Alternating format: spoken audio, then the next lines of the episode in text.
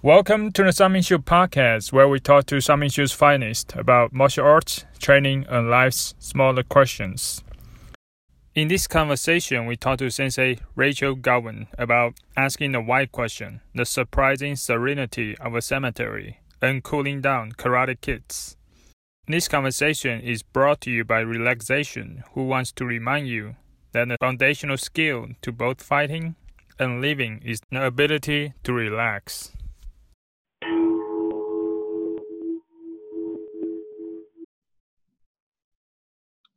So yeah, I mean, I think some of the questions actually I was uh, kind of inspired by your question. I, I think I was helping you teaching your class, and then just having kids sitting around, mm-hmm.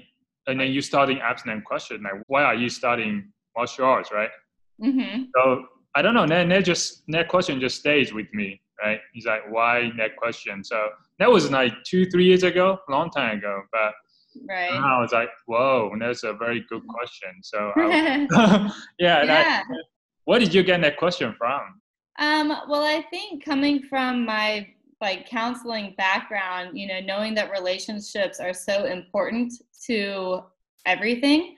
Mm. Um, you know, building that relationships and it gives you a chance to learn about the students who are in your class and you know what brought them to the dojo or to Kung Nu or to wherever it may be and that everyone's going to have a different answer and a different experience but it gives you some insight into you know learning about their backgrounds and who they are and you know what they bring to the table with them. And it just it, it helps me to know who these students are um, that i'm working with. Mm. i like the question. That's a couple of reasons. One is that it kind of because a lot of times I'm not aware of my decisions, right? I for a long time I'm making decision. I'm I'm not aware, even though I made it. I never reason like, hey, why why did I why am I doing this? Why I choose to do this, right? Mm-hmm. So maybe that day, maybe that question kind of planting the seed of me starting like to be more aware of my own decision makings. Right. So I don't know, man, man, man, that could be one of the reason that I'm doing this right now. So you know, it could be all. Uh, well, you're welcome. Then no, I'm just kidding. yeah. I'm glad that you know. Yeah, you never know what's going to stick with you. Um, you know, from classes or from anything. Mm-hmm. Um, and sometimes it's overhearing other people's conversations or hearing, you know, the questions or you know when you're teaching if you overhear someone else you know in the next day teaching you know a concept a certain way you know you're always constantly when you're listening and, and aware of those things happening, you know, picking up on other kinds of um, ideas that then, you know, sometimes stick with you. And it's like, huh, okay, yeah, let me think about that. I hadn't thought that way before. Yeah, yeah, so, yeah. That's cool.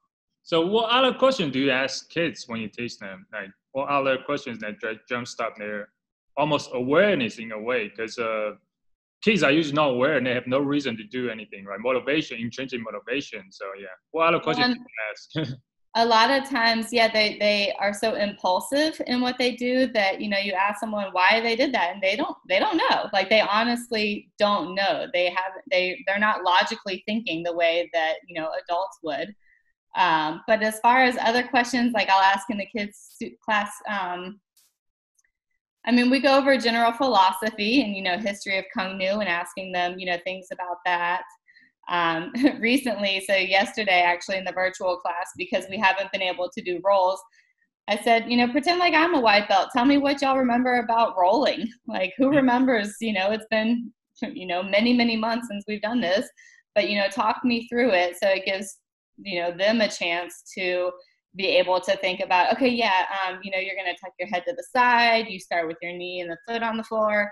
Um, and it kind of gives them the little beginnings of being a teacher themselves and being able to explain you know and knowing that they know okay here's how i would do that and here's how i would teach it or explain it to somebody who hasn't done it before. Huh. and that helps to reinforce the concepts. I'm trying to think of some other you know like really good questions i might ask them it kind of sometimes goes into um, a lot of times a little bit higher ranking students where mm. I might say, you know, like, tell me about a time where you've used the five A's for self defense, you know, outside of the dojo. Mm. It doesn't have to be just strictly related to Kung Nu or to self defense, you know, being aware and alert, avoiding certain things, anticipating action, you know, those are skills that can be applied to so many different in so many different ways you know like tell me Mhm. how you've been able to use this or maybe another philosophy and trying to get them to be able to apply it so it's not just i'm going to memorize this for a test and spit it out and then forget about it it starts to maybe become a little bit more ingrained within them of you know this is a part of you know what i'm doing with kung cognu and i want to make it a part of who i am as a person Nice. Yeah. That's good. So let's go back to uh so you you you were born in Atlanta, are you? Were you? i was yes Born and raised then. born and raised i'm back in the house that i grew up in actually Oh yeah, wow. um, so i have not gone too far away from home for too long of periods of time hmm So how was uh how was your how was your childhood like? It was pretty uneventful. I'm an only child. Um, my parents are still together. They live half a mile down the road from me now. um, and, uh, you know, growing up, it was, like I said, it, it felt very fairly uneventful. I, you know, uh, didn't have any siblings, didn't have any big sibling rivalries or fighting or, um, no crazy moments of me really rebelling against parents or you know um, going through that kind of a phase um, i've you know felt pretty well supported and and had a um, you know good household environment You didn't you didn't go through a rebellious teenage year? Maybe a little a little bit i mean i definitely did things um, in high Like- school that my parents didn't know i was doing at the time Like like like what? It's time to come clean. like partying um, and you know perhaps dabbling in underage drinking Mm. um, so there, there were t- you know things like that um, i cut class once what? once in once in a while but it was harder you know you had to have notes and everything and Mm. um, you know so that wasn't as easy to do um, but yeah so that kind of stuff and but i was never really um, never really pushed the limits I, I guess i had enough um, flexibility and was still responsible enough to take care of the things that i needed to take care of so i never really give, gave my parents a chance or a reason to not trust me Ah. I mean, So- even even after partying sometimes on Friday nights, Yeah. I would get up hungover and go teach the Saturday morning kids classes. Wow. so, so there were, you know, I would do things, but I would still make sure that I was getting my stuff done that I needed to get done for the dojo. Yeah, yeah. So you you mentioned that you were like uh, raised, uh, born and raised in Atlanta, and now you're back into your you know childhood house. So what's the farthest place you ever traveled? Sure. So I spent a year in the Netherlands. Mm. Um, back in For a week? a year. Oh, okay. Yeah, so um, back in 2010, 2011, um, I was a nanny Mm. uh, for a family in The Hague, in the Netherlands, Oh. and um, that was the the furthest I'd been away from home. And I had um, gone to college, graduated, came back home. I was working um, at a restaurant up in Buckhead, just kind of doing the restaurant scene, you know, Mhm. working at night, hitting the bar across the street afterwards, coming home, living with my parents, doing the same thing the next day. And um, it was fun, but it definitely, when this opportunity presented itself to move to the Netherlands Mm. and, you know, work with this family and take care of these three children, um, you know, I didn't really have a good excuse to say no. Mm. Um, you know, I was nervous and it would definitely, you know, it was the biggest life change, you know, to leave my family um, and friends and every, you know, everyone who was here. But I also thought, you know, I'm not going to get an opportunity like this again. Mhm. If I don't, you know, I'm probably going to kick myself for not taking this, you know, in the future. Mm. And it just made sense that, you know, I was 21, 22 years old. And, you know, yeah, let me go live in the Netherlands for a year Yeah, and uh, do that. It was awesome. yeah. Vacation and work at the same time. almost. Exactly, exactly. So why did you want to do take this job and go to Netherlands?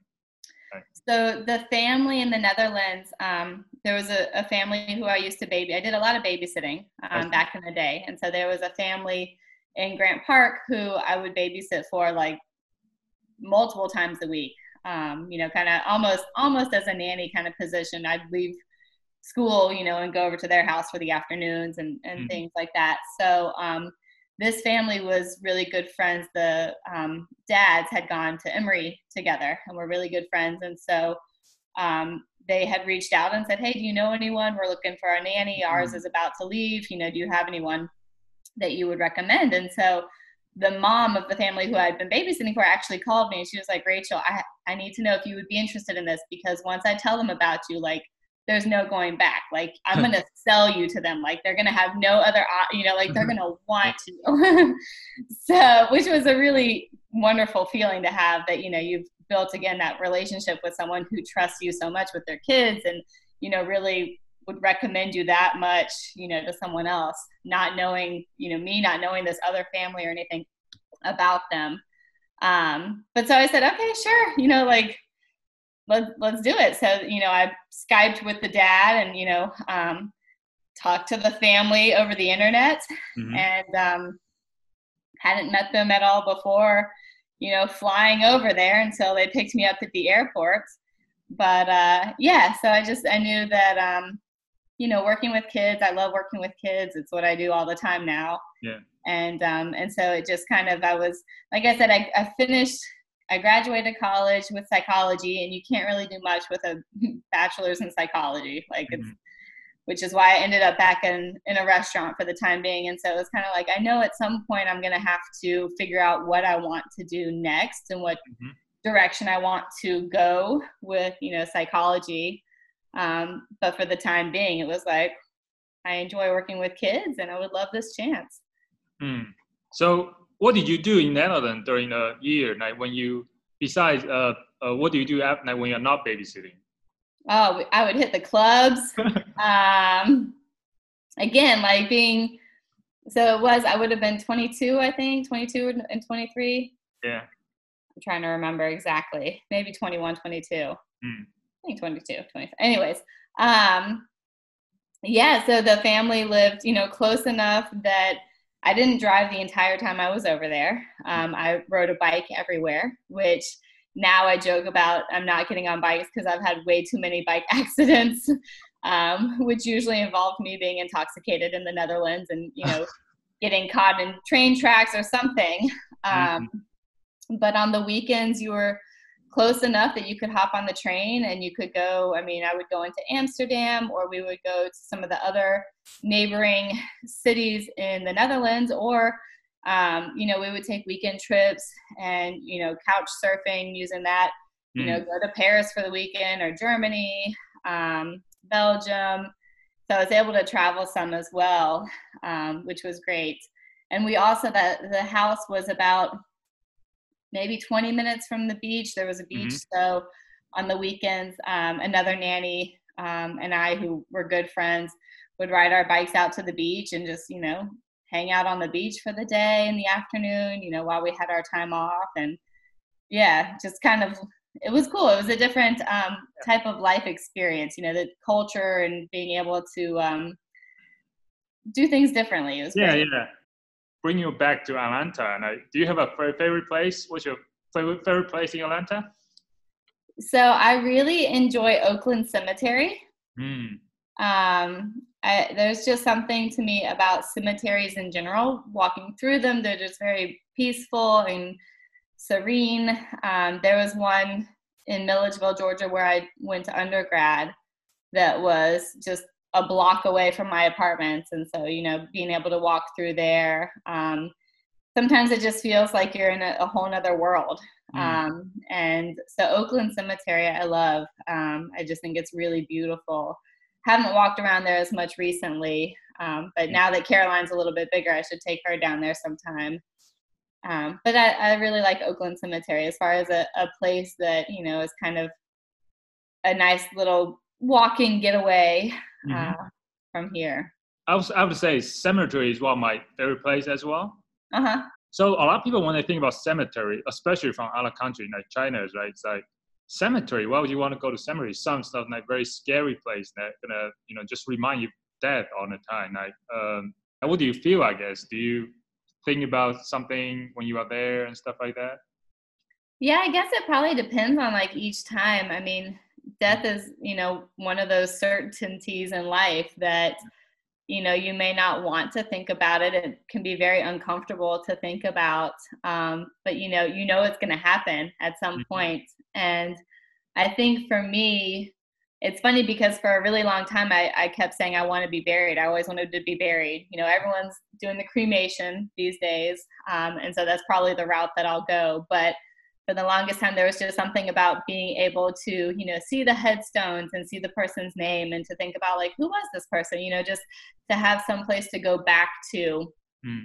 to acknowledge or to remember, you know, these people who are gone. You know, um, but but still you know have a lasting presence you know in this place mm. um, and so you know i think about that and um, yeah you know what their what what was their life like and, and just you know it's kind of a peaceful place to just kind of walk around and and take some time to forget about whatever else might be going on with work or school or family mm-hmm. um, and just kind of notice the nature as well you know being uh-huh. outside and seeing you know the plants and the flowers, the trees, hearing the animals that you might hear, um, and kind of being mindful of that that you might not pick up on or notice in an everyday, you know, walk around the neighborhood.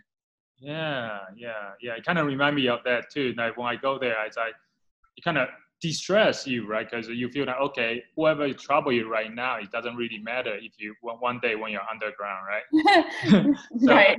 also, do you think about death a lot? I don't think about it a lot. There's definitely been times in, um, you know, classes, different grad school classes where, you know, we've talked about it. And I think I mentioned earlier, you know, it can be such an uncomfortable com- conversation or, or subject to bring up. A lot of times, I think, you know, my go to is, is humor, you know, like let me mm. make a joke about it or because it does feel uncomfortable to think about.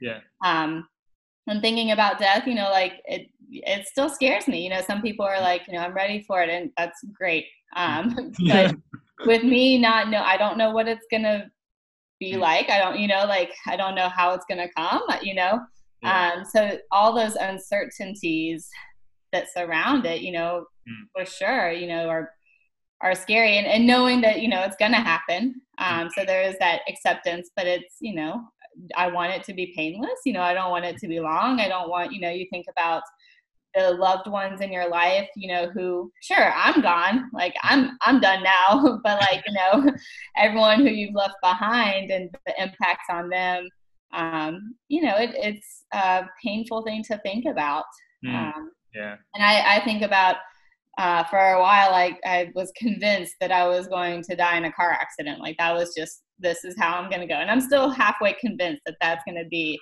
um, what happens for me because I have a history, extensive history of different car accidents. Oh, uh, okay. Which I've been relatively lucky of, you know, walking out unharmed and, and everything. But it just, for whatever reason, you know, I, I've every every time after the next one, I'm like, I swear, if I have one more car accident, I'm going to move somewhere where I don't have to drive. Like I'm just yeah. going to, um, you know, give up driving. And the Netherlands, right? exactly. See, I didn't even need to, you know, yes. Um, so yeah so thinking about it you know and i think about you know the people who are close to me that i care a lot about you know and if something were to happen to them tomorrow you know in a car accident or whatever you know like that is a terrifying thought of you know i'm not ready for them to be gone like that's not allowed. Yeah yeah. Um, but it's totally out of your control because it could yeah. you know happen at any time. Yeah yeah. Who is the most influential person in your life? Um probably my mother mm. um, has probably had the most influence on me. Um, she, I don't want to use, I'm, I'm going to use this word, but I feel like I shouldn't use the word nagging, hmm. um, but in a good kind of way, uh, has taught me, you know, a lot about, you know, pursuing my interests. I mean, I wouldn't be a school counselor right now um, if it weren't for her. She kind of helped guide me that direction. Um, and she's just been really great about, you know, helping to remind me of, you know, financial savings and, mm-hmm. you know, you need to be doing this and have you done this, um, you know, and helping me to adult mm-hmm. um, and giving me you know those pointers that it's like okay yeah let me make a monthly con- contribution to my roth ira so i can retire at some point and have money to travel and do this you know and um, you know without those kind of little reminders it would be something that just you know i'd forget about you know if i wasn't thinking about it or hadn't been told you know a couple of times like i wouldn't probably do it um, but since she's kind of reminded me of these things, I'm like, okay, I'm more aware of it. Let me make sure that I'm doing what I need to do or taking care of this kind of stuff. Because otherwise, you know, I'm going to go through coasting through life or living, you know, whatever, but then not have, you know, a plan for later on. Yeah, yeah, exactly. You mentioned that she, if it's not for her, uh, you won't be like get into like counseling right now. Like, what, what do you mean by that?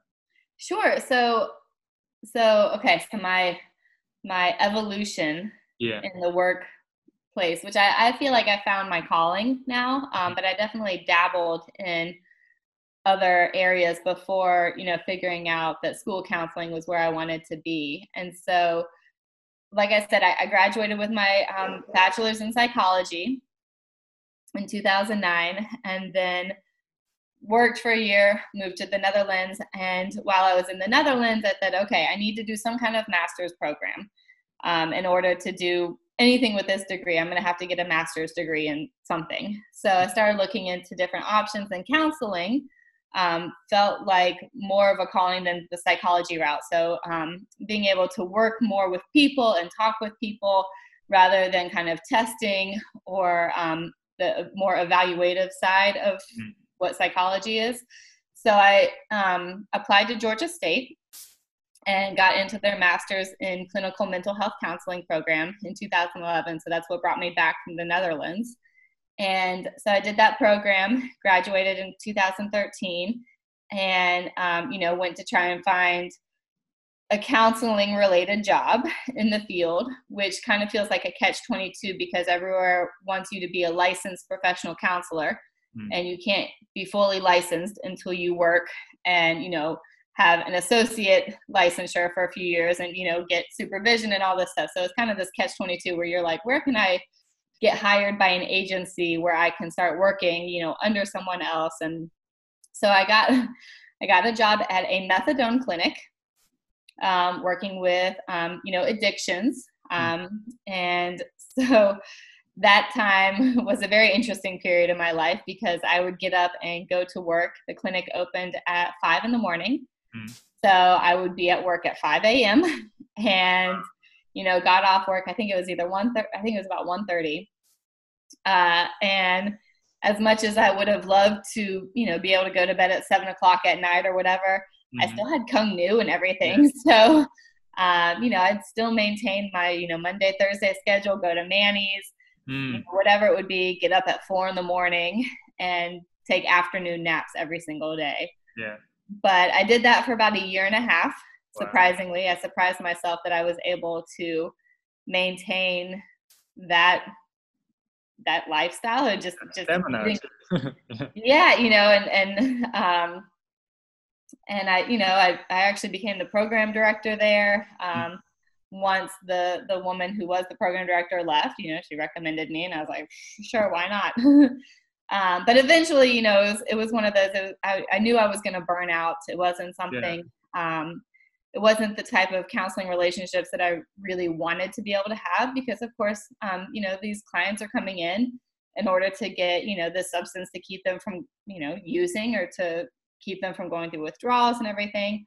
And you know so they were obligated to have to meet with me. They didn't really want to. Yeah. and even with that i mean i still had great relationships with my clients and mm-hmm. you know loved them. And um you know once you get to know people uh you know those again like i said those relationships is just you know makes all the difference yeah so you know it was great but it was one of those like i knew eventually it's not what i wanted to do long term Mm-hmm. And so my mom kind of reminded me, hey, look, you're still teaching kids at the dojo. You know, you used to babysit a lot. You love kids. Mm. Have you ever thought about, you know, counseling and working with kids? Yeah. And um, she was a retired media specialist, so she worked in the school system before she mm-hmm. retired. And she was like, you know, you could think about, you should think about the school system. you know, working in a school, you know, um, and being able to have that type of environment. So I mm-hmm. started thinking about it, and I was like, okay, you know what, that does sound sound good. And so I actually went back and did a second master's in school counseling. Um, I could have gone and just kind of taken a couple of extra courses because there there's a lot of overlap between the clinical mental health counseling and the school counseling. Um, but you know, some classes that were more education specific that I needed to get. But I figured I'm quitting my job anyways, so I might as well go back to school full time so I could get a you know research position to help pay for stuff and mm. you know just commit to it. So I did that and graduated um, in 2017 with um, you know my master's in school counseling and immediately got a job at the elementary school where I still am now. Love it to death. Mm. Um, and um, yeah, and I, I don't regret it because I'm able to see my kids, other than this past, you know, nine months. you know, I see them Monday through Friday. You get to know them so well. You get to see them, you know, in all kinds of settings.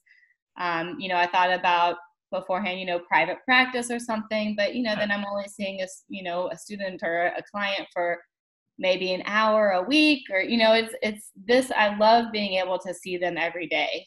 Mm. And especially the ones who are in third grade this year that I've seen since kindergarten. It's it's great just to really get to know them and to be like, hey, I've seen you since you were this teeny little tot, and here you are, like getting, you know, all grown up. And um, yeah, so I love that environment and being so, able to be there to support them. Yeah. So what what do you love about it uh, besides the, how cute the kids are, right? So and they're not all cute. I was sorry. um, good point. Love, good point. I love being able to be an ally for them mm. um, because there's so many times where you know they feel like and they, they will you know I'm, I'm in trouble for this you know the teacher doesn't like me this is so unfair. And as an adult you know i can recognize you know here's the reasons why or you know here's what you did that you're not taking responsibility for or whatever. But at the time like that's not what they need to hear. They need mm-hmm. to hear and see that you say you know what? That does seem really unfair. Like yeah you know your life like that really sucks. Or what you know whatever it may be they just need to feel heard yeah. which so often as adults we're like that that issue like you're not even going to care about that five years from now you know? We we recognize like this isn't going to matter to you next week you know you're going to forget all about this. But in the moment you know that's that's the world to the child you know? Like the world might be falling around them you know because they're you know they got messed up clothes or whatever it may be. And while we can see like it's not that big a deal yeah. you know it is to them and so for them to have someone who says, I can see how big of a deal this is for you, yeah. and just to allow them a space to be able to feel heard and to share about themselves is such a powerful thing because there's so many adults who are busy. You know, the teachers can't do that yeah. because they have 20 other kids in the class, you know, and they can't devote that time um, and don't always have the training or the relationships to be able to do that anyways. Hmm. Um, but you know, for me, it's it's great just to be able to be someone who they can come and talk to, mm. and once you have that relationship and they feel safe to be able to share things with you, you know, they they'll tell you everything.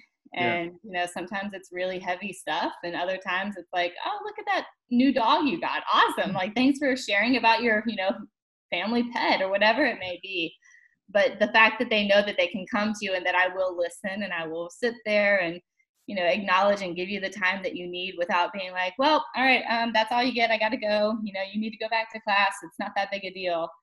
Um, i think is really important. So so uh, you are are you a like, resource for the kids? For whenever they feel like they need to talk to someone ask for advice they just go to you or do teachers send them to you all of the above.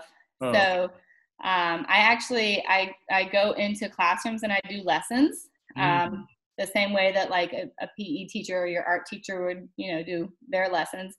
Um, I build my schedule and I go in so that I see every single class from my pre-K babies to you know fifth graders and teach them different lessons on you know either social emotional type things um, to academic related stuff career um, exploration um, and so i do lessons with everyone and then i run small groups with certain students so that's usually based on like teacher referral or parent request and then um, as far as individuals go they know that they can you know come see me in my office. If they have an issue, they have to get permission from their teacher. They're not supposed to just walk out of class and dip uh, out to Miss Gowan's office.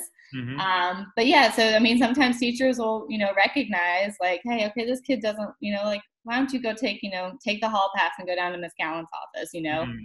because they might not be able to find out what's going on with the student at the time, or the student might not want to tell them, but they can see that something is up. Mm-hmm. Um, so they know, okay, yeah, go go see Miss Gowan nice. Talking about kids, like uh, working with kids. Uh, when when did you start teaching kids class in Sanminship? um, probably sometime in high school. Uh-huh. Maybe maybe a little bit. I mean, uh, I guess it was probably about when I got my green belt. Although okay. that would have been when I was around thirteen, I think. Mm because um, I feel like I assisted um, kind of in the same way that like Cassidy and Fiona um, mm-hmm. started when they got their green belts. Um, so probably would have been a, around you know the age of 13 mm. when I started kind of helping with the kids classes. Oh wow! What what motivated you to? Why did you want to help with the kids class when you were green belt? That's a good question. Mm. I'm trying to think back at the time. Like I'm not. Mm I'm not sure. Like my my thought process is that you know I probably would come for kata class and mm-hmm. probably rode to the dojo with my dad, and my dad was probably doing it, so I was kind of just there mm-hmm. um, and would help out because of that. Um, as far as when I was younger, definitely when I got a little bit older, you know, it became more of you know I wanted to give back, and you mm-hmm. know I was in their spot one time, and it's great to um, be able to see the next generation and to be able to teach them and, and think about who's going to be you know coming up in the ranks you know and who's going to be up here standing in the instructor line you know with us again in another couple of years. And just seeing you know the students and knowing that you know it's it's hard as a, a kids class student but like don't give up because you know like you could be up here. Like you know if you just don't quit you'll be up here one day. Like it's gonna happen. Yeah yeah. So you say you getting your green belt at 13. So how, how old did you start Sanminship? I started when I was six, actually. Oh wow! and a lot of a lot of people always say seven because that's our age now. Uh-huh. Um, and you know we don't want to brag that you know back in the day six year olds were in the dojo. um, but yeah, I started when I was six, and my dad would know a lot more about this um, because as a sixth like i, I don't remember too much mm-hmm. um, but at the time the kids program wasn't really happening so mm-hmm. my first test was actually for one green stripe mm-hmm. an adult level one green stripe and then it was like after that the kids program started coming into um, play a lot more and so I have all my previous belts. And so my white belt has that green stripe on it, but then also yellow stripes. And so I mm. carried that adult green stripe with me through my yellow belt, purple belt, blue belt until I got back to my green belt. Ah, nice. A kind of unique situation there. Yeah, yeah. So do you remember your first day of class or first week in the beginning? No? I don't. I don't know. Not uh, anything from that mm. longer. I have pictures and things from not the first class, but um, from being a little, you know, one green striper um, and being, you know, a wee little one at the dojo at the time. But as far as, yeah, my memories from those really early days, mm-hmm. nothing too much. I mean, I remember some of my kids' classes mm-hmm. um, mm-hmm. and I remember the instructors. Uh, which is cool because like Master Jessica, you know, at the oh. time was Senpai Jessica and was really? you know, one of my instructors. Hmm. Um, you know, Master Mary was one of my instructors. There were two um, teenagers, brown belt, Senpai Anna and Senpai Terrence, um, who, you know, were doing the kids program as well. So the, you know, there's all these people who I remember. But uh, yeah, so you know, it's cool to think back about those people and all the ones you know instructors and, and teachers who you've had over the years that might not, you know, still be training or might have moved on or might be, you know, married to the head of the style and, you know, a master now, which is really cool. Yeah. When when did you become conscious that you enough to say I want to stick with this canoe? That's like, uh, so I never really did any other sports or activities um, which probably is part of the reason why it, it helped because it wasn't, I never took time off to go do soccer season or gymnastics or swimming or anything. Um, it was always just Kung Nu. And I think it became such a habit mm-hmm. and, um, you know, just routine mm. that, you know, it just kind of continued on. And probably in my high school years was really when it started to become more of a, a part of my identity. Mm. Um, because you, you know you tell people you do karate and at least as a kid or maybe in my opinion as a, a younger woman you know people are like oh you do karate sure okay let me see let me attack you and see what you can do yeah. and it gets really annoying to be like all right guys yes you're twice my size and you know like you you're bigger than me and stronger than me of course you know um, and so I wouldn't always really talk about, you know, I do karate or whatever um, until I feel like, you know, maybe high school where I got more comfortable and a little bit more confident with it. Mm. And that, yeah, you still might be twice my size. And okay, you can try and grab me like this, but I'm going to be able to show you at least a little bit. Um, or maybe I'm going to move my hand before you can grab me um, because I'm starting to be more aware of those things that um, that I'm able to do and that you know like that my my training has kind of ingrained in me and instilled in me. Mm, and then you know I took time off in college, but coming back, I mean part of it is the community of Kung of Shu and Kung Nu in general. Um, it's just such a welcoming community. You know, it really is like family. Mm. Um, so it's it doesn't feel like once you leave you can't come back yeah. You know, so it's been so easy to just be like, yeah, I'm gonna, I'm gonna come on back. You know, I so, might be rusty, but you know, whatever. yeah, yeah. So you stopped training because of college. Where did you go to college? Milledgeville, which was about an hour and a half away. Oh. Um, so yeah, because I, you know, went off to college and came home one summer in between my uh, freshman and sophomore year and tested for, I guess it was my second black stripe mm. um, in between then. But then sophomore, junior, senior um, year, instead of kind of coming back home and living at home, I stayed in Milledgeville and lived there through the summer, did summer classes, worked all summer, you know, so it was kind of like, well, you know, I'll be, you know, back at some point. Um, but everyone, you know, of course, is once you go away, everyone's like, start your own dojo, start your own dojo. Like, come on, you can do it. And it's like, I'm in college right now. Like, I mm-hmm. want to have a college experience. I mean, I, I could, and there's plenty of you know brown belts and black belts who you know get their black belts or get their brown belts and do that you know and that's great um, but it was not you know something that for me i felt a need to do or a passion to do yeah. um, you know i just wanted to have that regular kind of college experience yeah. and so when i finished and graduated then i moved back to atlanta um, and that's when i trained for my black belt um, from 2009 to 2010. Yeah, yeah. Well, you choose parties over canoe. I don't, I don't blame you. So. I mean, usually they go hand in hand, but yeah.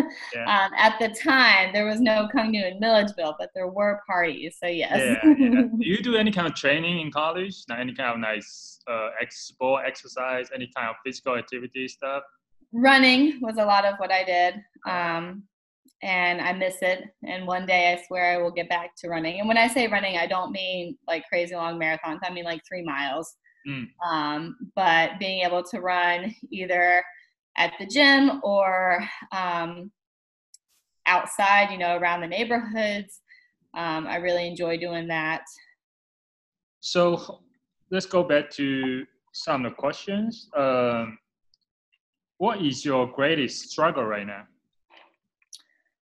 Um, probably trying to balance everything, mm. um, balancing mother responsibilities and duties uh, with work, and Kung Nu and family obligations and everything, and, and just finding a balance and being able to shift priorities and being okay with the way things are. Um, mm-hmm. You know, because so much changes with a child. Um, and and you know you can look back and be like oh, i remember when i had all this free time. Um, and now it's like huh, that doesn't happen anymore. Um, but that's okay you know like like i said things change and things shift. Um, but being able to just keep a balance um, between you know what i sometimes i feel like i bite off more than maybe i can chew you know like i'm mm-hmm. i'm really gung-ho about like oh yeah let's do this and let's do this. And then all of a sudden it's like okay, I guess I'm going to be working on this, you know, over the weekend or at night after Caroline goes to bed or whatever it might be, uh, just to be able to get stuff done. So yeah, so what are your strat- strategies or ten, uh, like tactics to to deal with to find a balance? Like what what are you trying out to actually helping you? To I use a lot of lists. Ah. Um, so I make to do lists um, that I can like physically cross off. Um, so I'm a big list maker. Like I, and it probably drives Seth nuts. We have a dry erase board, and I will literally every week I will update it with like, here's my meetings, here's my lessons, here's what we're doing for dinner this week, here's who's going to black belt class, here's when we have, you know, like I, I like to have everything laid out where I can see it, so I can think, you know, okay, if I know that you know on Thursday we've got our um, holiday party, right, or something you shoot holiday party, then you know by Wednesday I need to make sure that whatever picture slideshow I put together is done. So I need to be working on it, you know, by Monday and Tuesday, and and just being able to prioritize based on when things are happening in order to um, you know stay on top of the different obligations that I have. Well, what do you put on a list like in a big calendar? Like how do you visualize the whole like big picture? Like do you, do you have a calendar that you put a list on? I have so many different calendars. Oh, really? I have, um, I mean, I have like my Google Calendar um, that I use for mostly like personal things, doctor's appointments, and here, you know, like um, I have in front of me right here mm. is my school calendar. So when I have lessons that I'm going into teachers' classrooms and doing lessons or meetings, I write that on here so I can see that in front of me. And I also have a um, you know, work, my work email has an Outlook calendar that I put everything in as well. So I get notifications when those things are popping up. With um, with other things, we have a, uh, an app on our phone and the computer um, that Seth introduced me to that he probably regrets now called Trello. Mm. And so um, I always say now, you know, with our like with grocery lists, you know, we start to get low on something, and he'll tell me, and I'll be like, put it on the Trello. um, because that way, you know, I, I have something. If I'm thinking about it, I can put it down, you know, immediately. Yeah. So that, you know, when I forget otherwise, because there's 15 other things happening, at least it's like, oh yeah, okay, that's, you know, I have my podcast interview with Shu at three o'clock today. nice, nice. So uh, I'm honored to be on there. So, so I mean, to so this sounds very organized. Personally, I have tried to do that. I, I tried doing that myself, but I just haven't having a hard time like getting getting the organized like that, having the list, the calendar, right? So mm-hmm. that kind of made me realize that I think your I talked spoke to Sensei Mark, your dad last time, and he he mentioned that he he's a big fan. He's making a lot of lists too, right? Mm-hmm. So is that coming from him? Uh, like, it might be. I don't think when I was younger that he made as many lists, um, but it could be something in the Gowen blood mm-hmm. that yeah. um, you know. It, it's nice to be able to feel like you've accomplished something. Or in my mind, I I don't want to forget anything. So the thought of like, oh my gosh, what if I totally forgot about Shu's interview? Well, that's not going to happen when I have it, you know, written down. Yeah. Um, you know, in, in multiple places, or you know, I can look up and see things and just be able to be like, okay, when am I going to be able to pencil in, you know, running to the post office or, um, you know, making this happen. Okay. Um, yeah. Nice, nice. Um, what are your, what are you most afraid of right now? Probably someone close to me um, getting sick or dying. Hmm. Um, you know, the thought of, like you mentioned, like I haven't lost a parent yet. Hmm. Luckily. I've been very fortunate. Um, to have both of them still around, um, as well as you know my husband and um, Caroline. So there's definitely you know a fear of the day when you know something may happen and that you know will change, um, and it's just totally out of your control. Yeah, yeah, Yeah. yeah. I guess recognizing is is out of our control is one important I I think uh thing to recognize. I think yeah. hmm Yeah, and uh, yeah, I mean, there's there's nothing I can do to change it, you know. Yeah. Um, and I don't want to live in, you know, perpetual fear and not, you know, do anything because I don't want to, you know, risk someone getting in a car and then possibly getting in a car. You know, you can't live, you can't let that anxiety stop you from living your life. Um, but it definitely is something that I'm like, you know, be careful, you know, uh, when you go out or when you're doing certain things. You know, Yeah. Seth, will get, Seth will get on the roof to like leaf blow the leaves off the roof, and I'm always like, be careful coming off the ladder. Like if you fall in front of me, like I'm gonna be super traumatized and don't want to have this experience. Yeah. Make sure you do a front row forward. Exactly. Yeah, yeah. I'm not gonna be able to catch you, Seth. So Yeah, do a forward roll and then uh, do a, a front tumble when you land, right? yes, yes, exactly. Nice. So um, I guess uh, actually just thinking about like there's nothing you can do. I guess uh, just remind me of the conversation I had with Master Allen. He mentioned that uh, one thing we could do actually just to having talked to our parents and the people around us more, right? Just ask them more questions, get them how. Just ask them more questions and talk to them a bit more. That way you can, yeah. That's one way to, I guess, one one thing we can do. So, yeah. hmm Yeah. Yeah. and your podcasts and are doing exactly that, which is great too. Not to say that you know you're only talking to old people, but you know, being able to capture some of those stories and get some of those experiences, um, Yeah. you know, is is really cool and really important too. Yeah. Yeah. Well, to be fair, you are younger than me, so That true. That is true. So, what is the happiest moment of your life? Um, the birth of Caroline. So I was thinking about this. Um, I told Seth, I said, birth of Caroline and then our wedding. Uh, because our wedding for the longest time, I mean, it was just like such a perfect experience and it was so much fun and just everything was great. And I loved it was it was just great. It was, you know, a wonderful day. Um, but then when Caroline was born, there's something like I don't I don't even know how to explain it, but I would as I would think that other parents um, can understand it. But there's just a love, there's a feeling that Mm. I had never experienced before. The second that she arrived, you know, and it was like, oh my God, okay, like this is I've never felt a love this powerful or this intense. I mean, it was just so new. Mm. Um, and it was like, okay, like it, it just something just shifted, you know, and, and clicked and um, you know it's it's the love of a parent for their child i guess. Um, but it was just you know like there was no way to explain it or to be prepared for what it was going to be like until it just happened. And it was like whoa okay. Yeah. But um, yeah so that was the best you know moment having having her arrive. Uh, nice. yeah. Yeah. Couple of questions regarding the decision makings. These are some of the questions I'm very curious about myself as well. okay Uh, if you could undo a previous decision you made in your life, like what would it be? Yeah, so um, back in 2009, after graduating undergrad, um, I went and spent six weeks on the Appalachian Trail. Hmm. And I started hiking, you know, from um, Georgia. And at the time, it, we were only, I was with a partner at the time, and we were only planning on, you know, about six weeks because we had a friend's wedding that we were coming back um, for.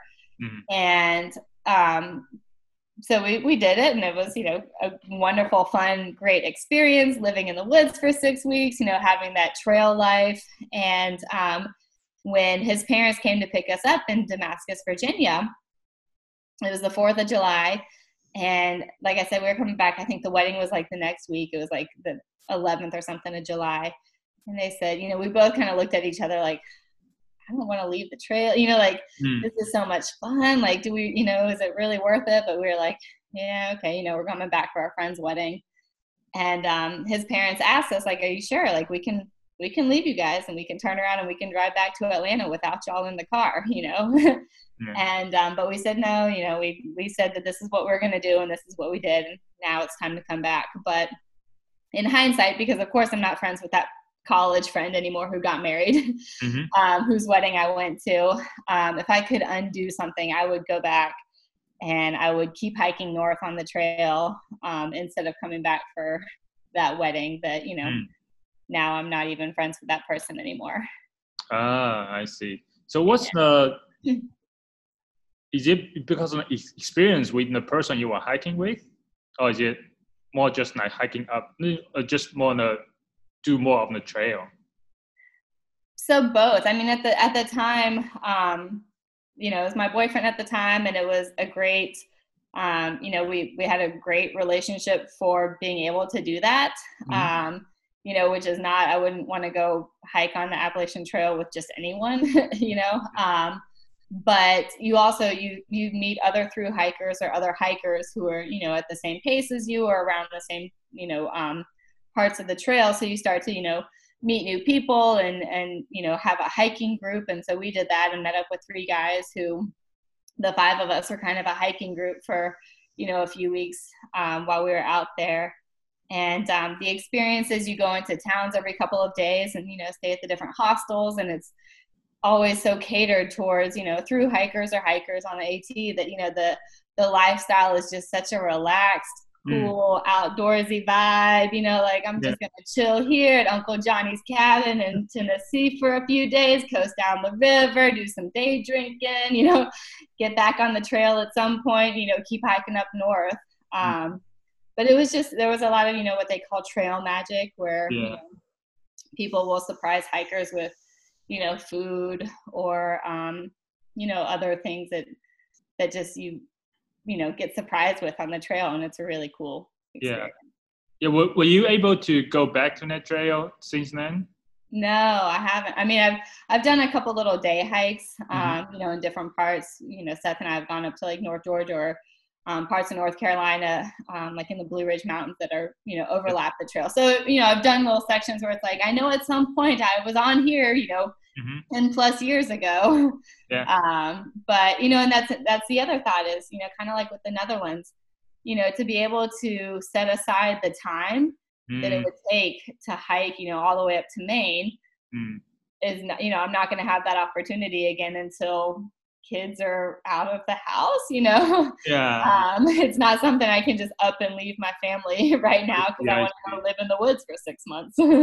yeah, it's also a different, right? You're a different person now to to experience that, right? So it's everything is gonna be it's gonna be very very different, right? oh, absolutely. Yeah, absolutely. And you know, being being back, you know, again, 21 years old um, you know the the shape I was in as far as hiking and preparing to hike and carrying you know a 35 pound backpack on my bag you know every day while hiking mm. you know I, I haven't trained for that you know since then and I haven't you know prepared or conditioned my body so it's not something I could just up and do on a whim you know we um yeah.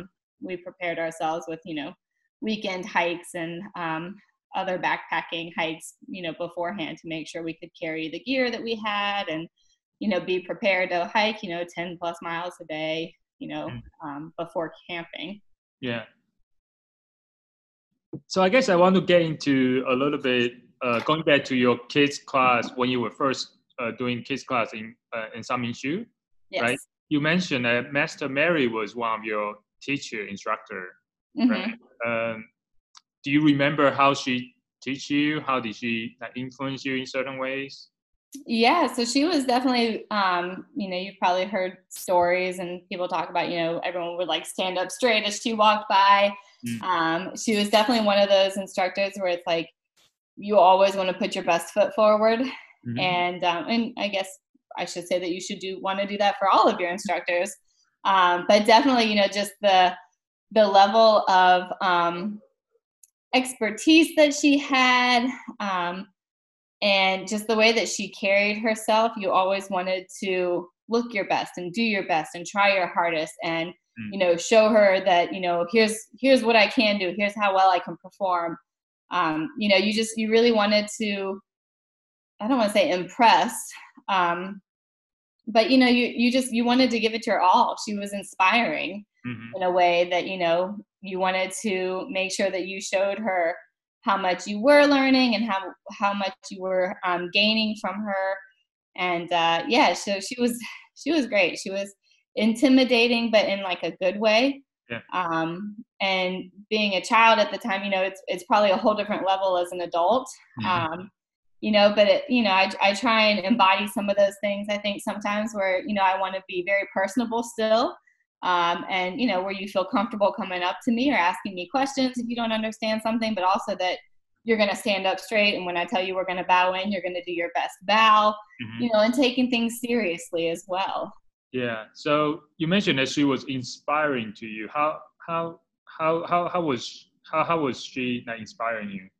Well she was also a, a smaller person um, but the level of her confidence level um, and just the way that she carried herself you know mm-hmm. was very much one where it's like okay you know you you may be a smaller woman but like you're not going to let people push you around. You're not going to let someone um, you know talk over you or or you know do these things. Like you're strong and you're confident and that's what i want to be. Ah so did she like say that explicitly or did she convey it in other ways i don't rem- remember her ever saying those things explicitly at least not to me um, mm-hmm. but it was more of the way that she carried herself and, and conveyed these things you know that she would hold her own mm. um, you know and being a woman in the dojo there's not always been a lot of us mm-hmm. um, you know it kind of ebbs and flows right now we're fortunate to have a lot more female students um, but at times you know especially being an upper rank i'd be the only woman or the only girl um, you know with a whole bunch of grown men and so that can be intimidating mm-hmm. and it can be you know I don't want to say hard to feel comfortable because I've never felt uncomfortable in the dojo. Um, but you know, it definitely it stands out to you yeah. um, when you are the only person, you know, the only woman around, mm-hmm. and so you feel like, okay, well, I'm gonna hold my own. You know, I'm not gonna let you guys intimidate me. You know, I deserve to be here just as much as each of you. Yeah, yeah, mm-hmm. Yeah. So, um, do you have any uh, like as you were growing up with like you almost like growing up your childhood, almost like Master Mary was kind of present in your childhood as well. Like, how um, do you have any stories that uh, you would like to share about Master Mary? Yeah, yeah. Um, well, I think everyone's heard the story about her kiaiing ah. um, and scaring away the attacker. Mm. That, that's a favorite one to be told. Um, can you can you can you tell that story again? Sure. Yeah because um, I was like, as far as personal stories with myself and her, like, there's not one that comes to mind of like, let me tell you about the time when, you know, um, yeah. again, probably because I was so young, like eight year old Rachel was, you yeah. know, um, because it's a different relationship, you know, with yeah you know, that age difference versus you know someone like Alan or Doug, um, who you know knew her at a different time in their life. But so the Master Mary, this is the famous, and I, I love telling this to our kids class students too because it it again goes to show you how important your voice is mm. and um, the way that you carry yourself. So she was leaving a store um, one night, I think it was around the holidays, and was walking back to her car and noticed that somebody was following behind her. Mm. And, you know, being aware of these surroundings, you know, knowing that there's no one else around her, you know, and that this person was probably coming up to attack her, um, you know, or, or wanted something.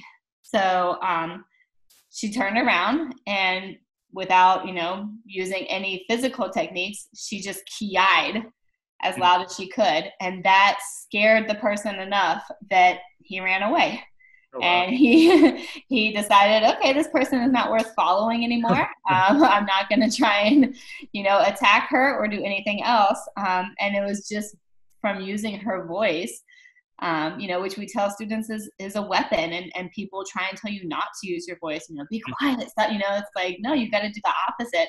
And that just goes to show like how, how powerful it can be. Yeah. You know, that he didn't have to get any closer. You know, he just decided, okay, this is someone who's um, not going to be an easy victim. Yeah. Um, and just by using your voice, you can show how you're, you know, going to be a very strong, powerful difficult victim should that person try and come any closer. Yeah, yeah. If you, I mean, if you project your voice, like if your voice is so strong already, you know, it's hard to imagine what else can you do, right? right, right, yeah. So do you tell that, that? Yeah, you're going to make a lot of noise. I'm not going to go down quietly or easily. Mm-hmm. Yeah. So what do you tell that story to the kids? Mm-hmm. You, yeah. Okay because you know we practice self-defense and you know it's like okay i'm you know i'm gonna grab you you're gonna thumb escape and i want you to ki ai and ki you know or no and it's all these wimpy um, you know little little screams you know if you will um, and it's like no no no no no you need to scare me with your voice and they don't have the opportunity to practice doing that a lot. you know, I don't imagine that parents are sitting at home like, yes, please yell at me in my face to scare me. So when you give students and children the opportunity and, and the encouragement to do exactly that, like it feels so um, probably foreign at first for them because yeah. it's like I've, I've been told not to. Like you want me to yell in your face, yeah. and it's like yes, that's exactly what I want you to do. I want you to try and scare me. Like I understand you might not have you know this um, opportunity any other time, mm-hmm. or with anyone else telling you to do this. But if somebody is, you know, coming to attack you, that's a, that's a weapon that's even more powerful, possibly, than your punches and your kicks. You know that you can use to boom scare them right away. Yeah. So ah, that's nice. What other story do you tell kids like when you are teaching the kids class? Like what other story do you tell them to help them get into to teach them something? Yeah. So I, try and talk about um, you know, relating it again to kind of re- real world situations or, or mm-hmm. things that they may be, um, you know, experiencing at school. You know, we talk about the five A's kind of as it relates to, you know, potential bullying at school. Um, mm-hmm. But, you know, it can also be, um, you know, relating things to academics. Um, we talk, you know, I, I just try and be um, truthful with students yeah. Um, and like what came to mind recently was um, on Thursdays. So Senpai Grant is with me for the Thursday kids classes, and um, we pump, pumped up, you know, y'all's black belt test and talked all about it. And the Thursday before y'all's test, you know, I had the kids surprise him and you know, wish him good luck and everything. And so when we came back afterwards and he had gotten his probation, you know, I asked how, you know, what do you feel comfortable doing? He was like, you can you know explain it and mm. so you know I, I, wanted to make sure it was a way that would try and be able to relate to the kids and so i said you know have you ever worked really hard for something and you didn't get the grade that you wanted mm. and so some of the kids especially the older ones were like yeah you know some, some of the younger ones are like no i always get a's i'm like um, but you know, especially the older ones who who do have to struggle more sometimes with school, you know. Mm. And you know, so yeah, maybe you work really hard for something and you don't get the outcome that you want, right? Yeah. yeah. Um, you know, this is this was a chance for me to be like, so that's what happened with Senpai Grant, right? Mm. He worked really hard. He did his absolute best. He didn't get the result that he wanted, right? He mm. didn't fail. He didn't get an F, you know. Um, but he's got, you know, some work to do before he can get this, you know, next promotion or this level. Mm-hmm. Um, and so being able to kind of try and relate it to students so that they they see, you know, okay, yeah, okay, I can I can understand that. Mm-hmm. You know, mm-hmm. when I test, I want to make sure that you know I'm doing my best or that I'm putting my best foot forward. And um, you know, in relation to school too, you know, mm-hmm. I I can understand like yeah, when I'm working on you know whatever project or school assignment it might be you know, I want to put my best foot forward. And sometimes, even if I do put my best, it's not, you know, the same level that the teacher would expect, mm-hmm. you know, or that they want. And it's disappointing.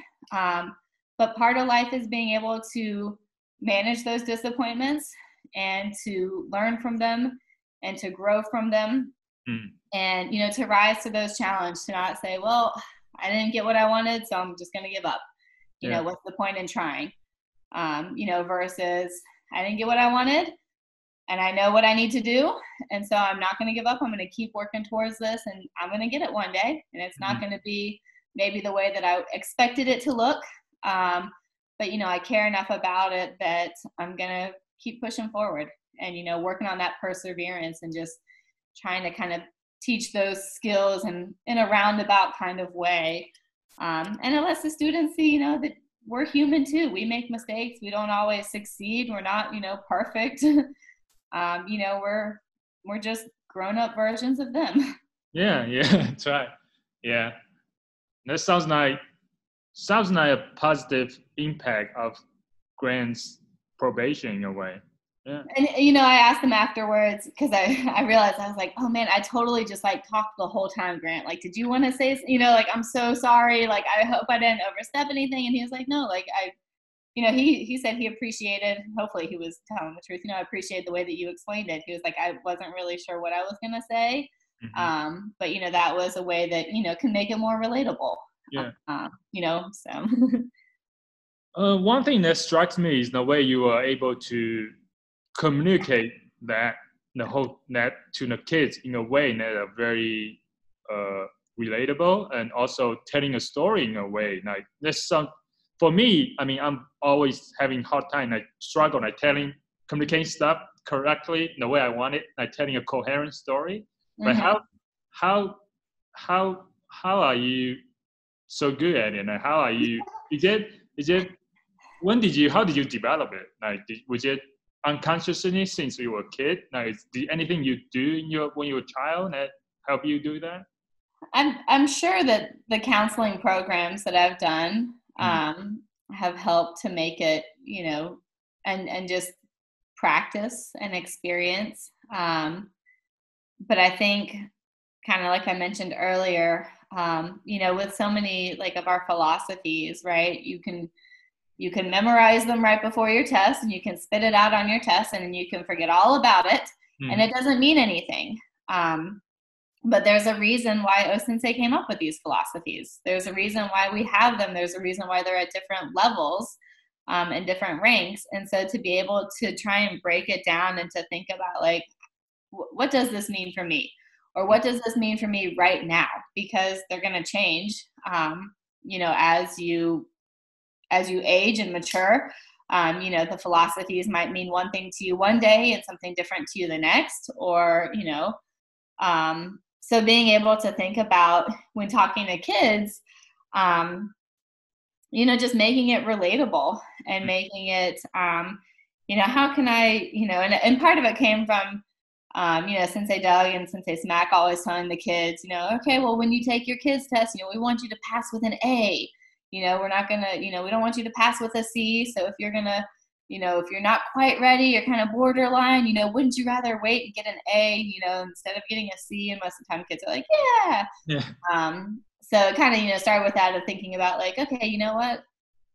This can kind of i can kind of stretch this of you know we didn't quite get an a we got more of a c and you know it's disappointment and you know that's a feeling that we're all going to deal with in our lives and mm. you know so that doesn't have to be shied away from um, you know sometimes i feel like we try and put up you know a front because we we feel like we have to um, carry ourselves a certain way for you know our students and and we sometimes do you know as instructors there's definitely boundaries that we need to have um, and you know being mindful of that in our relationships but there's other times where it's good i think to show those vulnerabilities mm-hmm. and show those disappointments and show those times where you know you are human and you know i'm i'm going through something similar that you are or going through something you know in my personal life that might be impacting the way that i'm teaching you right now or whatever it may be and you know here's why or here's what it is and you know now you understand and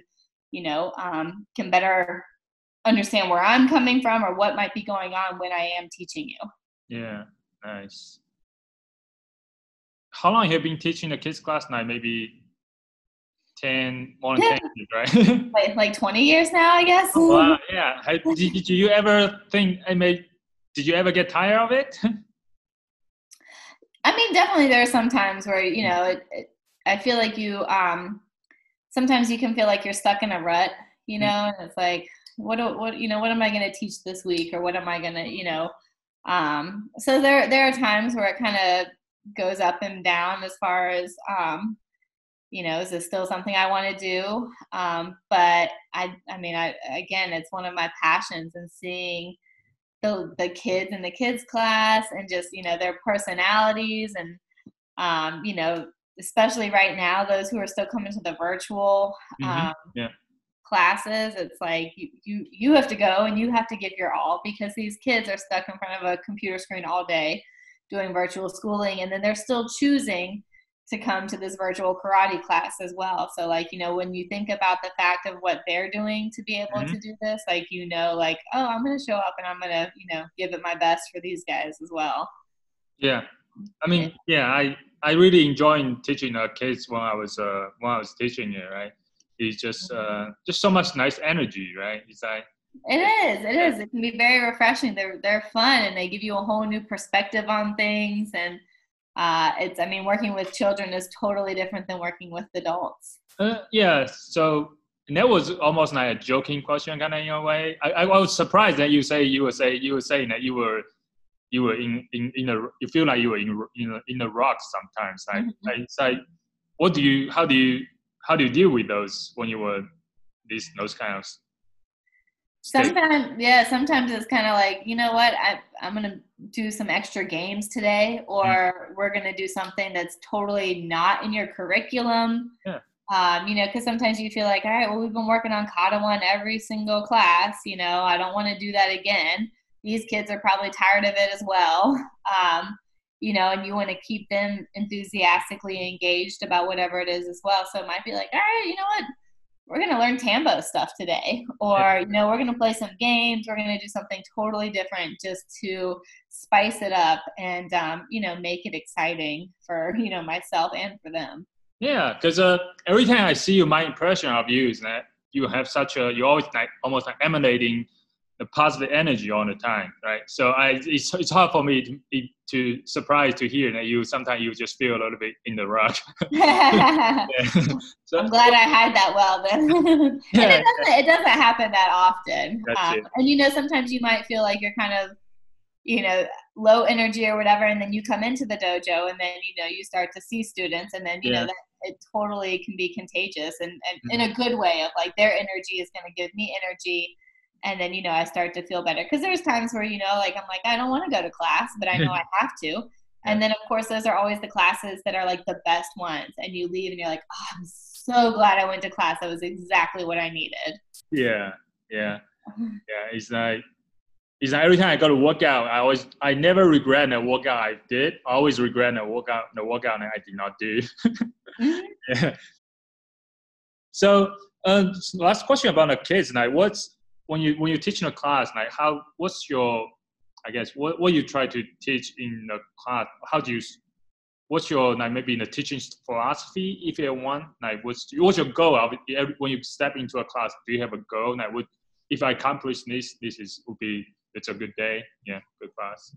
Like, I think it depends on the rank as well. Um, like, for younger students or lower ranks, like, I want to keep you moving, I want to keep you engaged. Um, I don't want you to get bored. I don't want to talk too much or too long. You know, like, if you can get into, you know, one foot in front of the other and your knees partially bent, that's a good enough forward stance for me right now. Like, I don't want to spend 30 minutes trying to describe what a forward, you know, a good forward stance is because that can come later on down the road, right? When you're a little bit more higher ranking and can better understand these things and have that kind of attention to detail and focus, we can work on that then. But like if you can get your left foot in front when I tell you left foot in front, like boom, we're we're rocking and rolling. Um so I think for like younger students, it's definitely like let me make sure I keep you moving, keep you engaged. If I start to notice that like y'all are getting bored, I'm gonna do something different. Like we're gonna get a water break and we're going to come back and do something different. Um, for the upper ranks, you know, it can start to be a little bit more attention to detail and, um, you know, really um, giving them specific feedback and then watching how they incorporate it, you know, and uh, you, you know your students and you know who's got, you know, the back stances that, hey, how many times am I going to tell you, extend that leg, you know, check this, like, you know what I'm looking for. You, t- you tell me what I'm looking for and then fix it. yeah. Um, and giving them that accountability of being able to, um, you know, recognize, okay, yeah, I need, I need to be doing this and am I doing this? And let me check myself. And if I'm not, okay, let me fix it Mm. because I'm capable of doing that without having to be told, you know, over and over again, you know, by this level. yeah. Um, and then some of it, you know, it's like depending on how much you can handle, I know I'm going to start to try and push you more because mm. maybe you're getting closer to those green belt ranks and you know it's going to be a big jump into the teens class or into the adult class and i want you to kind of be prepared you know for what that's going to be like because it's mm. not we're not going to play snake yeah. you know we're not going to be doing these games like we're going to be going fast going hard and i'm going to be tough on you yeah. and uh, you know comes from a place of love and wanting you to do your best but you know i'm going to start giving you more of that kind of level at this stage, you know, before you go to the next one, because I know it's going to help you later on down the road. Mm, nice. And if you think about uh, going back to the brand new white belts when they first come in, the kids like, mm-hmm. well, in the first class, in their first class, how, what do you do? What do you say to keep them like excited and then maybe coming back for more, right? Like, do you have any tips or tricks? So I, I would do with kids or adults, mm-hmm. um, I usually start by like, you know, let's make a circle. And, you know, I'm Sensei Rachel. Um, oh, here comes Caroline. All right. um, you know, I'm Sensei Rachel. You know, everyone go around and tell me your name, you know, or something about you, right? Just to start to have people introduce themselves um, so that you know we're not just like this person, this person. You know, it's like okay, let me call you by name. You don't have a gi on yet, but let me do my best to remember. Okay, you're Brian, you're Sarah. You know, good job, Caden. You know, what whoever it may be, um, so that they feel recognized. You know, whether or not they're doing something correct or not. You know, being able to be like, all right, you, let's do this. Okay, you know, um, and giving them compliments and positive feedback and reinforcement mm-hmm. from the get go. Um, so I would do that kind of with adults too. I'd you know like here's who I am, here's what I do outside of the dojo. You know, like let's just quickly go around and say you know who you are, what you know, what brought you in here, you know, anything. Um, and you know after that, you know, with the kids, I'm like. Uh, I usually start with kind of like some stances, you know, and the, and the bowing in and out. Um, so, you know, natural stance, attention stance, and then I'm going to turn it into some kind of a game, you know, whether or not it's just me going back and forth or saying, you know, okay, we're going to play Sensei Says, mm-hmm. um, you know, but just teaching them some basics that then we can just kind of rep it over and over again, but doing it as, as a game or as something that's fun um, so that, you know, it adds an element of competition to it and, um, you know, keeps them moving and thinking. Mm. Um, I would do that. And then, you know, some sometimes some things that are totally not, you know, kung new related at all, like maybe playing snake early which is that class. Mm-hmm. Um, but oftentimes, actually, you know, I mostly will keep it focused on, you know, like stances are okay, let's, you know, punches, you know, real quick, let's talk about how we make a fist. Let's, you know, start doing this. Let me get some focus mitts so that they have something physical to practice punching or kicking. I mean, kids love to have things to hit. yeah, yeah. Um, so the second you bring out some pads, some blockers, whatever it may be, oh, there you go. Okay, yeah. we're we're rolling now. Yeah. nice. Yeah. That's good. That's good. that, that could have been something I spoke to because I did um, research on the positive, um, you know, like long term effects and positive um, impacts of martial arts on children because I started doing um, some karate a couple years ago at my school, at my elementary school. I called it the Cool Down Karate Kids, and um, you know, for certain students, and, and was teaching them martial arts because I was like, there's totally, you know, like there, there's. I knew that there had to be some evidence out there as far as you know the benefits, you know, for martial arts for students or for kids. And um, so I did some research and then, you know, said, okay, you know, I've already been teaching kids, obviously, but I'm going to do it, you know, in my school setting, um, you know, and have it. And of course, then that was two years ago. And then last year we were displaced in a different school. So I didn't do it because I didn't have a location. Um, but hopefully I can, you know, get it going again next school year mm. um, and be able to do, you know, karate with these kids who, you know, might have a little bit more energy or you know whatever kind of behavior concerns present at school that you know maybe with some long-term martial arts you know could see some effects. Huh. You mean cool down Alan? uh cool down karate? Is that? Yeah that's what i called it yeah. Ah, are they are those kids having some behavioral issues or? Yeah a lot most of them were um they weren't the severe uh, behavior issues at my school, but they would be ones where it's like, you know, you could definitely benefit from learning how to focus a little bit better or, mm. um, you know, um, having better self control of your body. Mm. Um, and so they, um, you know, I, I, did it as like a small group and we did, um, had Seth come in and we gave them a, you know, yellow stripe test and, you know, they were going to continue on and then, you know, summer hit and then next year, last year we were in a different building and I just didn't have a location to be able to do karate with them during the day. So I dropped it last year and then this year, COVID obviously, but hopefully next year I'll get that going again where I can, you know, do my cool down karate kids and get some more students and start them younger with the thought being that, you know, if I do some first graders, maybe by the time they're in fifth grade, you know, let's see what they're like and see, you know, how karate may have changed um, their lives.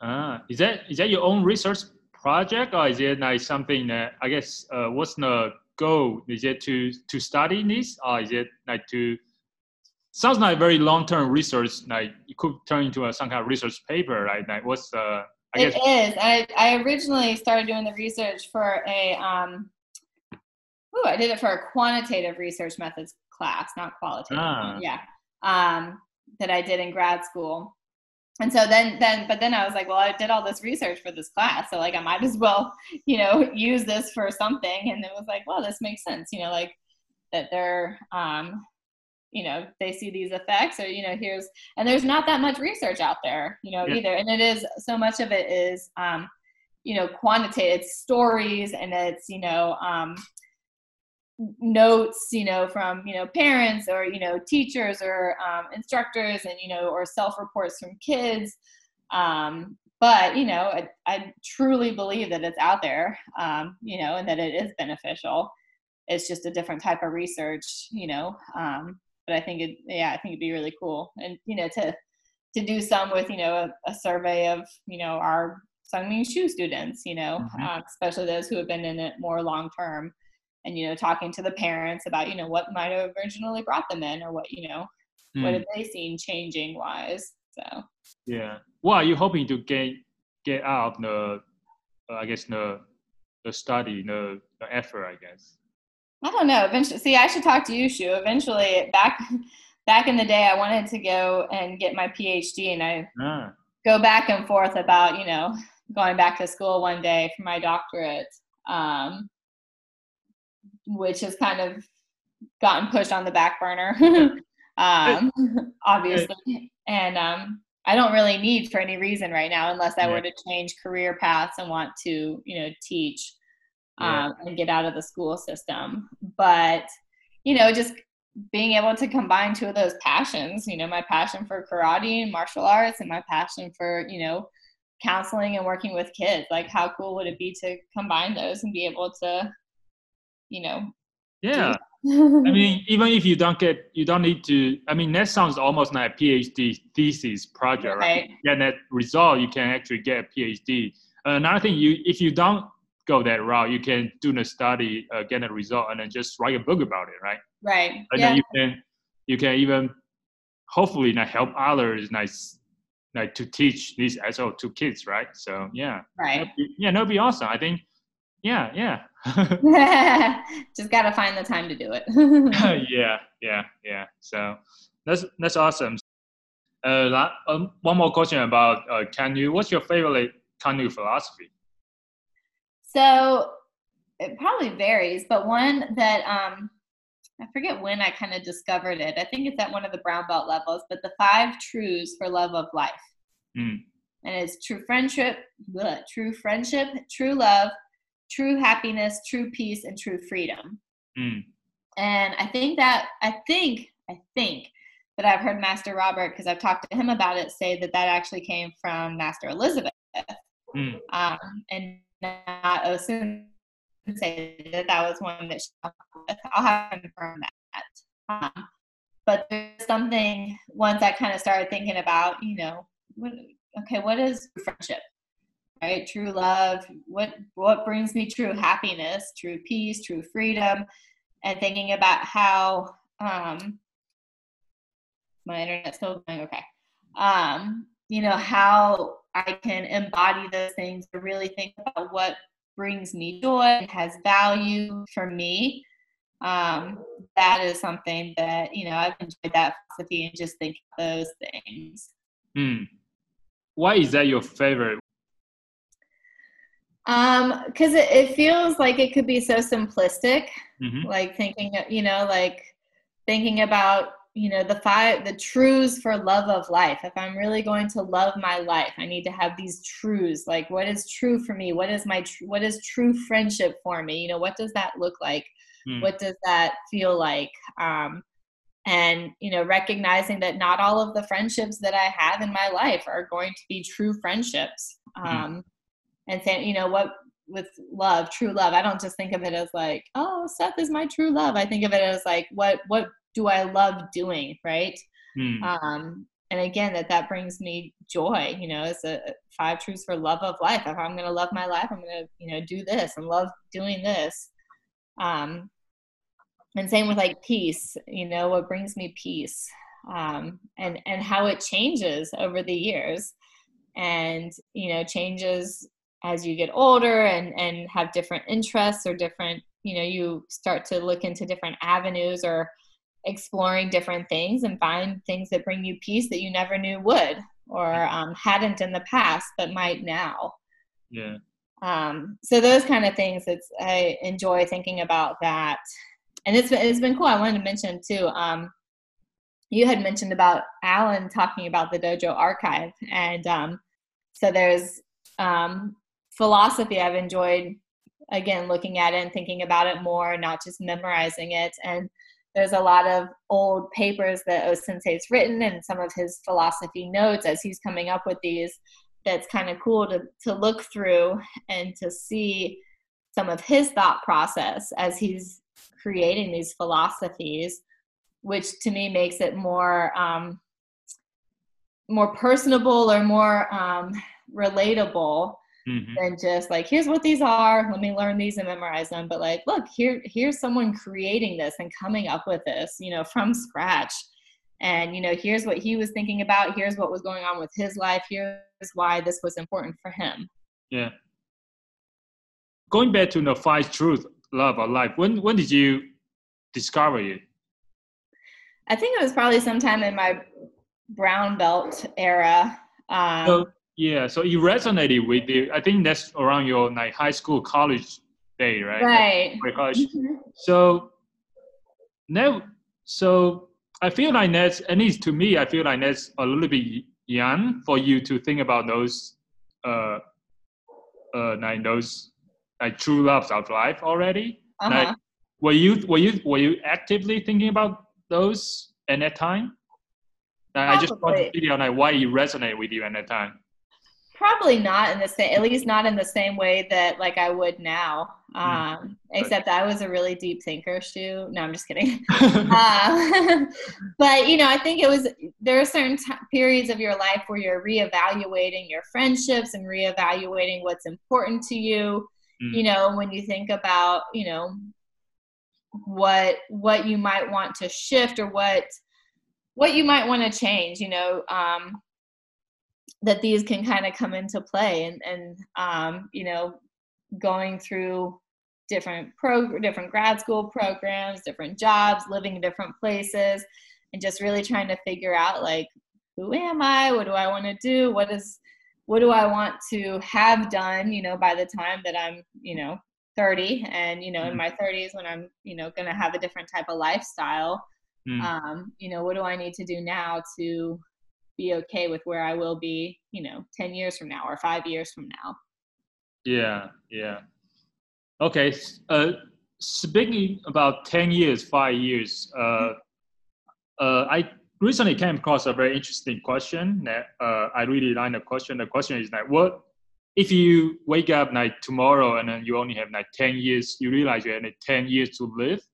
Like, what Mhm. would you stop doing? Did, is there anything come to mind? I don't i don't know um That's good. That means you probably love everything you do right now. So that's good.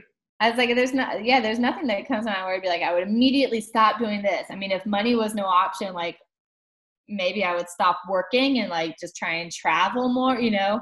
Mm-hmm. Um, but realistically, that's not you know that wouldn't be able to happen. Um, uh, yeah. yeah. there's nothing that I feel like I'm doing right now that it's like I should probably stop. Mm. Um, that, that means that means you are in a good position right? That's that's a good sign, actually. Yeah, yeah. You know, I, I feel pretty satisfied with where I am. Yeah, you like you, I mean, even working, right? You working with the kids, and they probably bring joy as well. So yeah. Right, right, yeah, and having explored, you know, different other career options and avenues, you know, knowing that where I am now is like, I could see myself doing this for another 20 years, you know. Yeah, yeah. Actually 26 because, you know, you work for 30 years in the school system before you retire typically. So another 26 years for me. Yeah, that's good. Is there any advice you would give it to your younger self?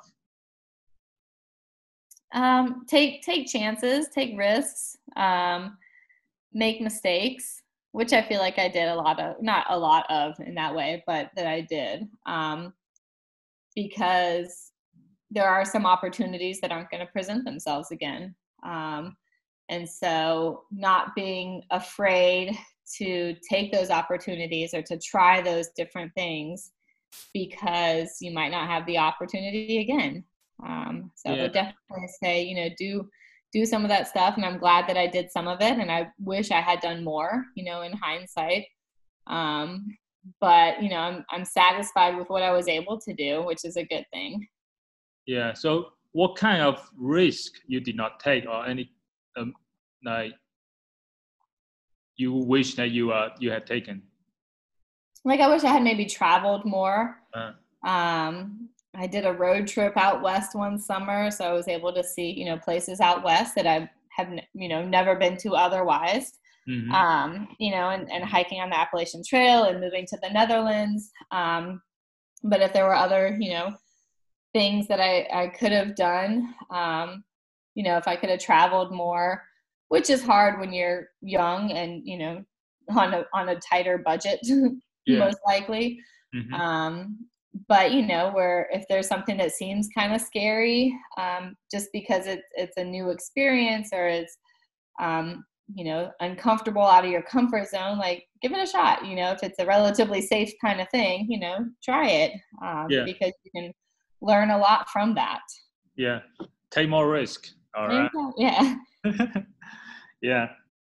so last three questions. Uh, I think talking about uh, I think talking about like failures that you have talked about like uh, grants probation when you're telling kids uh, like you know struggle telling how they go through it. Like, do you have any specific failure, a past failure that you have learned a lot from? Um, Yourself? Well, thinking about kind of being in those five truths, there's definitely been relationships that I've been in where looking back, you know, they weren't the healthiest for me. Mm-hmm. Um, and so, you know, if I could go back in time and, and speak to myself and be like, Rachel, you're stronger than this, you're better than this, you know, you deserve better than this, you know, I might do that or say that to myself.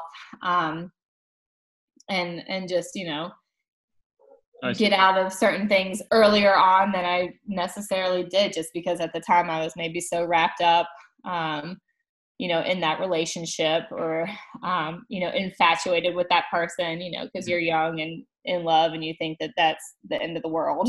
um, and then you look back and you're like, God, I was so stupid. well, that, that's why they call. That's why they say love is blind, right? Exactly. Exactly. yeah. So uh, yeah, last two questions. Like, uh, so how would you like to be remembered? I hope that I'm remembered as a kind person, caring, loving. Um, you know, someone who is non-judgmental, who will listen to you. You know, with a open mind. Um, and just just a good friend like someone who is mm. a, a safe person i want people to know where to think to feel that I'm a safe person that they can come to um, and that they can share things with um, and that I'm I'm here you know to help and that you know that's what brings me joy is being able to help people like that as well. Mm, yeah. So in the cemetery, the Oakland Cemetery, right? You you do you enjoy looking in the headstones when they describe someone's like what what they like like? Sure, yeah, or or seeing you know the family burial plots yeah. and you know thinking about those types of um you know families being together again and yeah or seeing you know what kind of quotes might be on the headstones or um well, yeah you know what might have been important for the person or what how they wanted to have you know what kind of statue um you know or type things they wanted to have yeah. as part of their memorial there what would you like to be on your headstone oh man i don't know uh that's a good question rachel rachel who found the true love of her life? There we go. yeah, or or you know something about you know the the my character. Um, you know, always there for others, or um, you know, putting others first, or something like that. Mm. Sounds good. Sounds good. and last question is, uh, if you can can put a word or message on a dojo window for every for people driving by, what would it be? So I thought about this because um, after I listened to Mariana's interview, I was like, well, that's that's it. Like nothing. I felt like could top that. I was like, that was the most well stated. I just loved everything about that. Um, so I was trying to think of, as far as a, a word or a message. Um, there's one inside the dojo, which I wouldn't want to put on the outside that says, you know, leave your shoes and your egos at the door, mm-hmm. which I love. Um, but I feel like it's not a message that I would say to be posted on the outside, but something I would want to have people know as they come in is yeah. that regardless of whatever amount of time you're in Kung Nu or that you're with Sung Ming Shu, like we're we're gonna respect you and and enjoy that time together regardless of how long it is. Um, as i stated earlier you know kung nu might not be for everyone and that's something that i've enjoyed about our dojo in particular is that i feel like when someone leaves or says you know i need to freeze my membership or discontinue training you know because none of us are getting paid and we're not relying on this as our income you know our, our go-to isn't well, what can I do to get you to stay? You know, what what do yeah. we, you know, it's kind of like, okay, you know, what's talk to me about what's going on, you know, and um, it's always in like a respectful way, hmm. right? I mean, there's there's definitely been some people where you know they have this conversation with me, and I'm like, no, don't leave. um, but you know, at the same time, it's also like, okay, you're going because I understand, you know, volleyball might be your thing.